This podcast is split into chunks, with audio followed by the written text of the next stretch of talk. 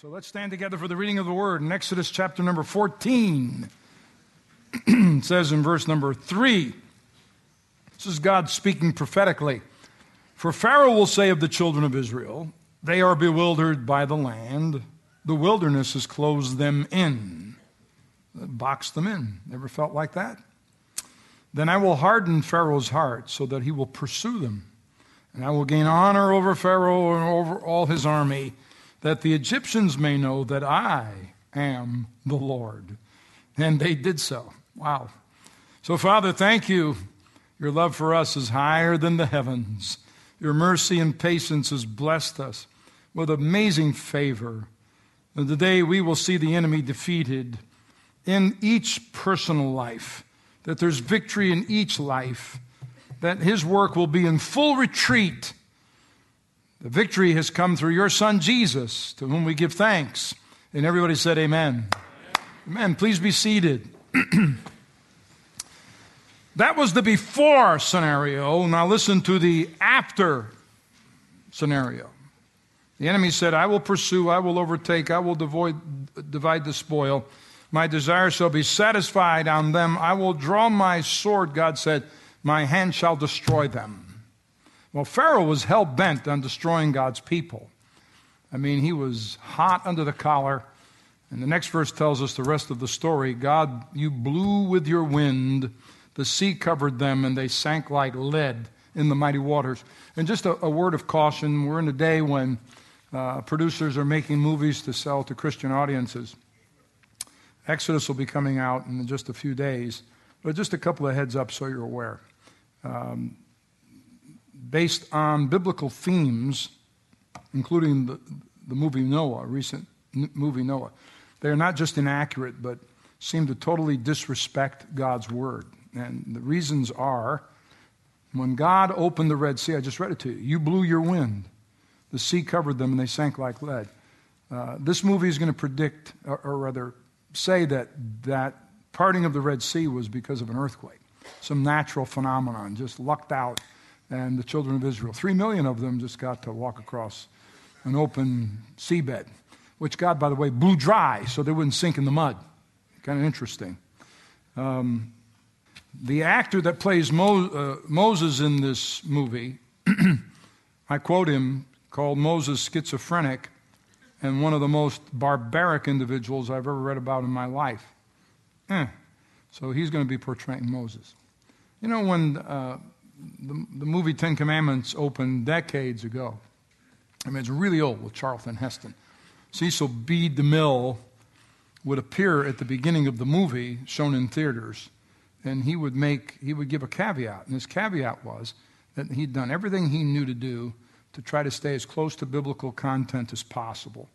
You know, there obviously would be things there that people would see that they said didn't line up properly, but he said, I wanted to respect the Word of God and depict this story as best I possibly could. And he had to give tip a hat to that kind of honesty and transparency. The director, on the other hand, of the movie Noah, said that he was making the most unbiblical biblical story movie ever in history. So you, have got a, uh, a, a huge contrast, and this this is the story, not what you're going to go see on the screen. This is the story, okay? You blew with your wind, the sea covered them, and they sank like lead into the mighty waters. So there you have the truth of how God did it. This is the God we serve. Now, watch in Proverbs 21 there is no wisdom or understanding or counsel against the Lord. No one, no human being is going to ever outsmart him. So join me in reading this passage aloud. There is no wisdom or understanding or counsel against the Lord which means God always has the last word. No matter what you're facing or have faced, God always has the last move. And those who play chess know how that game is about thinking long term. Doesn't always move fast. There are calculated moves, moves thought out for the purposes of strategy. And chess requires some thought before you make a move. There are pawns, there are bishops and knights, and the king and the queen. In the game of chess, when a move is made to win the game, it's about the king being left unprotected. The objective surround the king. He cannot go left, he cannot go right, can't go forward or backward. And when the king is unprotected and cannot make a move, the adversary who has hemmed the king in will say a word called checkmate. When the word checkmate is used, it means you're trapped, game over, blocked. There's no way for you to get out of this situation. You're surrounded. There is no escape. Exactly what Pharaoh was plotting. It's called checkmate. We have an adversary who wants to block you, surround you, hem you in, outmaneuver you, stop you, and then yell at you. You're trapped, you're stuck, there's no way out. And you can't run this way and you can't run the other way. I got you where I want you. I've got good news today. When the enemy of your soul, when the adversary screams, I've got you hemmed in, you're trapped. You've got nowhere else to turn. Heaven screams back at him in return, I don't think so. I have the last move. So heaven fights on your behalf. In my passages today, you'll see that Satan desires to hem in your life, to set traps for you, to checkmate your life. He desires to render you helpless. He wants to put you in a position where he can scream at you, It's over. There's no way out. What's the use? There's nothing left for you. Jesus put it like this The thief does not come except to steal and to kill and to destroy. And he gives a very important order in the statement he makes. Before Satan can kill and destroy, he has to steal. He has to steal your hope, steal your faith, steal away your dream. He has to steal the promises of God out of your heart. But if God is for me, who can be against me? If there's no counsel, no wisdom, no understanding, that can stand against the Lord God, then contemplate this revelation today. When hell hollers at you, I have you now. Yeah. I've got you now. Wow. He said it better than I can. Then you have this response in your spirit I don't think so. So whenever you hear the enemy speak to you, I have you now. You know, you might want to wake up your sleepy neighbor next to you and your response should always be to him when he says, I have you now. I don't think so. Say those words with me. I don't think so. Come on, say it with a little attitude. Kind of like you ladies when the man says, I'm going to go buy me a new motorcycle. I don't think so. So, so when Satan whispers, I have you now, there's no escape. There's no way out. Your answer God's going to have the last move. I don't think so. There's no wisdom, power, or counsel against the Lord, including Lucifer. In my text, Pharaoh was facing an uncertain economic future because the slaves that he'd held for 400 years, the empire had held them for 400 years. Listen, they were all exiting the Egyptian empire. Moses is heading and leading them out of, into the wilderness and comes up against the Red Sea. And Pharaoh is very upset. He knows that all of his pretty much free labor has just left his country. And Moses is out there with three million Jews. Left side of him, a mountain. Right side of him, a mountain. In front of him is the sea. And behind him is Pharaoh closing in from behind. You might call that almost a checkmate. The families of Israel would be overrun, slaughtered, others captured, and returned to Egypt as slaves for the empire. There was no hope getting out of this mess. The children would die in the wilderness being killed or return to Egypt to become slaves like their parents and generations before them. And they're totally surrounded, isolated. There were no moves left on the table. None. Suddenly the enemy shouts, I have you now. And when the enemy says, I have you now, I don't think so. You have to understand, God is never out of moves. And there's one thing God can do that we cannot do. And here's what God can do that we can't do. I may have done everything I can do in certain situations, but God has never done everything He can do. Sometimes the doctor says, I've done all I can do. Your banker says, I've done all I can do. The counselor says, I've done all I can do for your family. But we serve a God who says, Listen, I have never done all that I can do. God has never done all that He can do. And look at how he's revealed. God came from Teman, the Holy One from Mount Paran.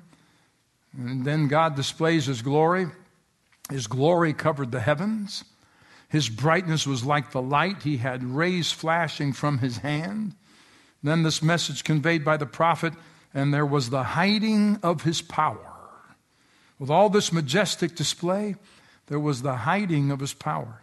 Just when you think God has done all he can do, revealed all he can, God has hidden more than he has revealed.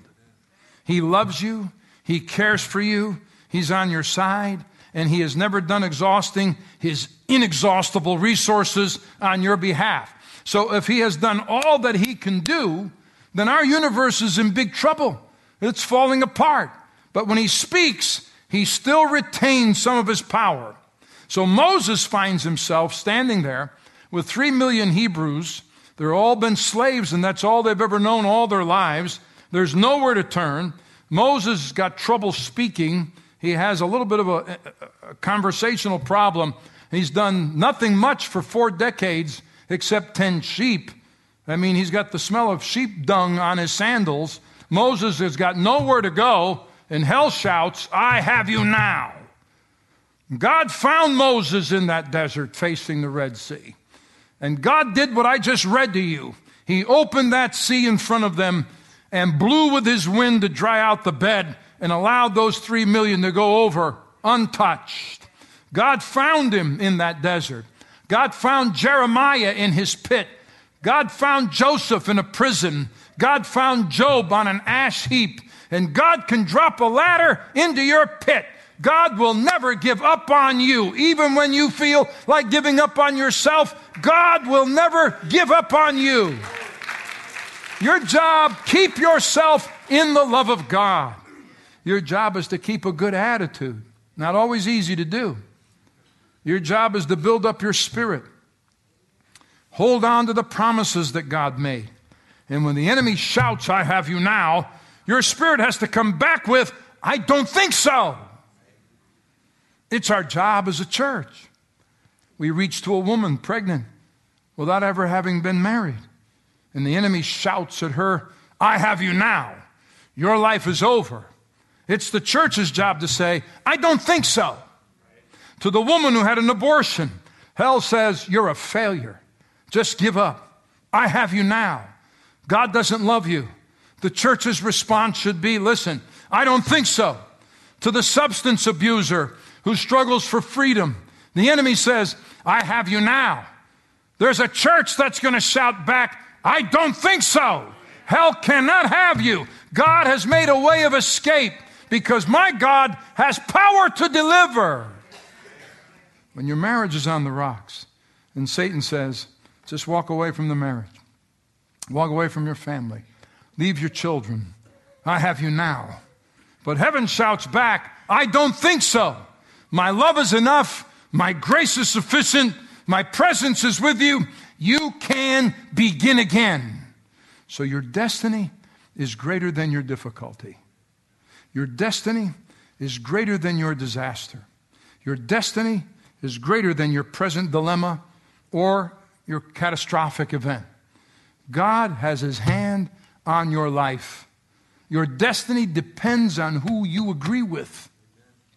You can agree with the enemy or you can agree with God. In Europe, annually, there's this huge chess tournament. The world's master chess players gather together. The annual event is hosted and there's always this mural that's displayed, that's painted decades and decades, years and years ago. It's displayed for all the chess players to see. The professional chess players compete, and the mural is usually in the background while the games go on. And when the artist created this painting, he said that the person to your left depicted Satan. He's got a little smirk on his face. He looks like he's an okay guy, but you don't mess with the devil okay? And on the chessboard, the king is completely surrounded in the mural. The backdrop for the contest is this mural with the king on the chessboard completely surrounded. And during one of the tournaments, one of the chess masters had a break time and he got up and he walked over to the mural and he began to study it. And after looking at it for 25 minutes intensely, He screamed. He said, No, it's wrong. It's wrong. And everybody stopped their games to look at what is this guy doing? When he had their attention, he said, This is not true. The king has one more move that the painter overlooked. This game is not checkmate because the king has one more move. And I'm here to tell you today that your doctor may not give you any more hope, but your king has one more move. You've been told you've lost everything. You'll never own a home again. You'll never have a happy home. But your king has one more move. You may be troubled in your life like you've never experienced, but the word of the Lord to you today is your king has one more move. And his goal in your life is that you win, not lose. Your king wants you to live. He wants you to move forward. Doesn't want you to die in your dilemma. You recall when the Pharisees in the New Testament caught the woman in adultery and they dragged her in front of Jesus. And the scribes and the Pharisees brought to him a woman caught in adultery, trapped. When they had set her in the midst, they said to him, Teacher, this woman was caught in adultery in the very act. Now, Moses in the law commanded us that such should be stoned. What do you say? they were peeping Toms, would have been my first response. that, that's at least a misdemeanor, isn't it? It says they caught her in adultery. And that's not the first time these Pharisees did that, by the way. It's pretty habitual if you read some of the epistles. They caught her in adultery. How does her commit adultery? Where is him? In order to trap Jesus, they grabbed this woman and they dragged her in front of Jesus. And the worst thing to do if you want to punish a sinner, throw them at the feet of Jesus. if you want to punish a sinner, take them to the Pharisees in today's church, because there are always a few, right? Take them to the religious group, to the religion oriented people. Take them to some church members and throw them at their feet. Punishment will be served. The worst thing to do, if you want to get judgment up on a sinner, throw them at the feet of Jesus, because the king has one more move. And when the law says you're finished, when you failed and you've messed up, don't ever take a guilty person and throw them at the feet of Jesus. Because the Pharisees told Jesus, the law said, we must stone her to death. But the king had one more move and he said, I'm the word. And he began to write a new word in the sand. And he says, just when everybody thinks it's over, because you failed, God can't love you, God can't use you. I want you to know the king has one more move. Then Jesus made his move. And he said to her, Neither do I condemn you. Go and sin no more. There's a difference between performance and worth. You can have a poor performance that does not invalidate your worth. God believes you have great worth. God still loves you, and hell will not have you if you'll fall at Jesus' feet I have you now. I don't think so. My king has one more move. And no one is too far gone that God can't reach you. Job had walked through a crisis. He lost all 10 of his children in one day. He lost all of his businesses in one day. He lost his health in one day. This was a broken man. And everything Job had was gone. But God recorded this for us. After this, Job lived 140 years and saw his children and grandchildren for four generations. And I'm hearing God say to you today there is an after this. After the divorce, after the substance abuse, after the doctor's report, after the crisis, after the bankruptcy, after all is gone, the king has an after this for his people. You're going to have a life after this. You're going to go through this and then you're going to live after this. The king has placed an after this in your life. After you've lost it all, the king still has an after this. It's a move in a direction that brings you health and strength and recovery for your life. Job lived another 140 years after his most severe trial. If God could let Job live a full life for 140 years after his trial, you can live after your crisis. And God doubled everything the enemy stole from him. You can live after your accident. You can live after your trial. You can live after a divorce. And hell has screamed to some of you today, I have you now. You will never recover. But the king has one more move. He has withheld some of his power for this late hour. And he always has some he has never shown you before. Noah in Genesis 9 had come through a worldwide flood. Mankind is no more. Only the righteous Noah and his family remained.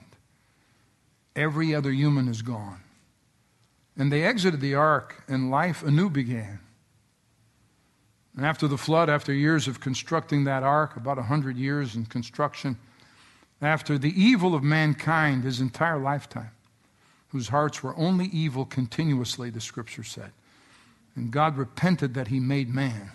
After waiting on the ark, in other words, he regretted it, after waiting on the ark for the waters to subside. Listen to this. And Noah lived after the flood 350 years. Noah had more life after the flood than he did before the flood. And if Noah could live after his flood, God has life for you after your crisis, after your catastrophe, after hell has come against you. The whole world was gone. Gone. And Noah lived 350 years beyond. Noah lived on. When Noah built the ark, he was the minority, and people mocked him. Noah's a fool. Noah trusts this God. He's a loser. When Noah exited the ark, he was the majority. When Jesus returns for his bride, we will have left this world in minority. But when we come back with him, we will rule and reign with him in the majority because there's life after the flood. Always life. I think of Jonah. He didn't want to preach the gospel of mercy to the people of Nineveh. Mm-mm, I don't want to do that. Those people deserve it. Whatever you're going to hit them with, get them. I'd like to have him for a pastor. wow. You fly over that part of the world, someone, someone an Air Force pilot will point out Nineveh to you. And that's Nineveh. That's the place that existed back then.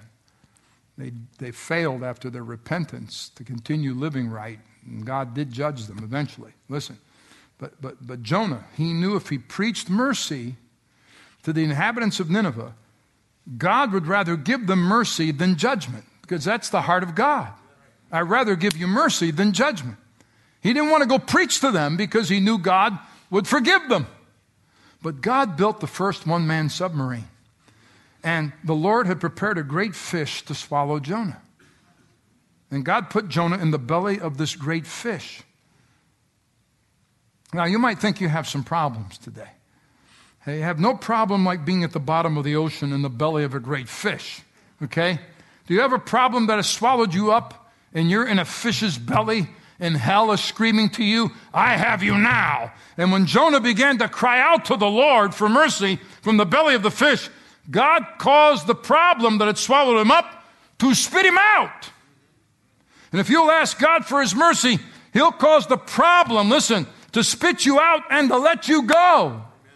I don't care what people say. There is no counsel, there is no power, there is no wisdom that can come against our God.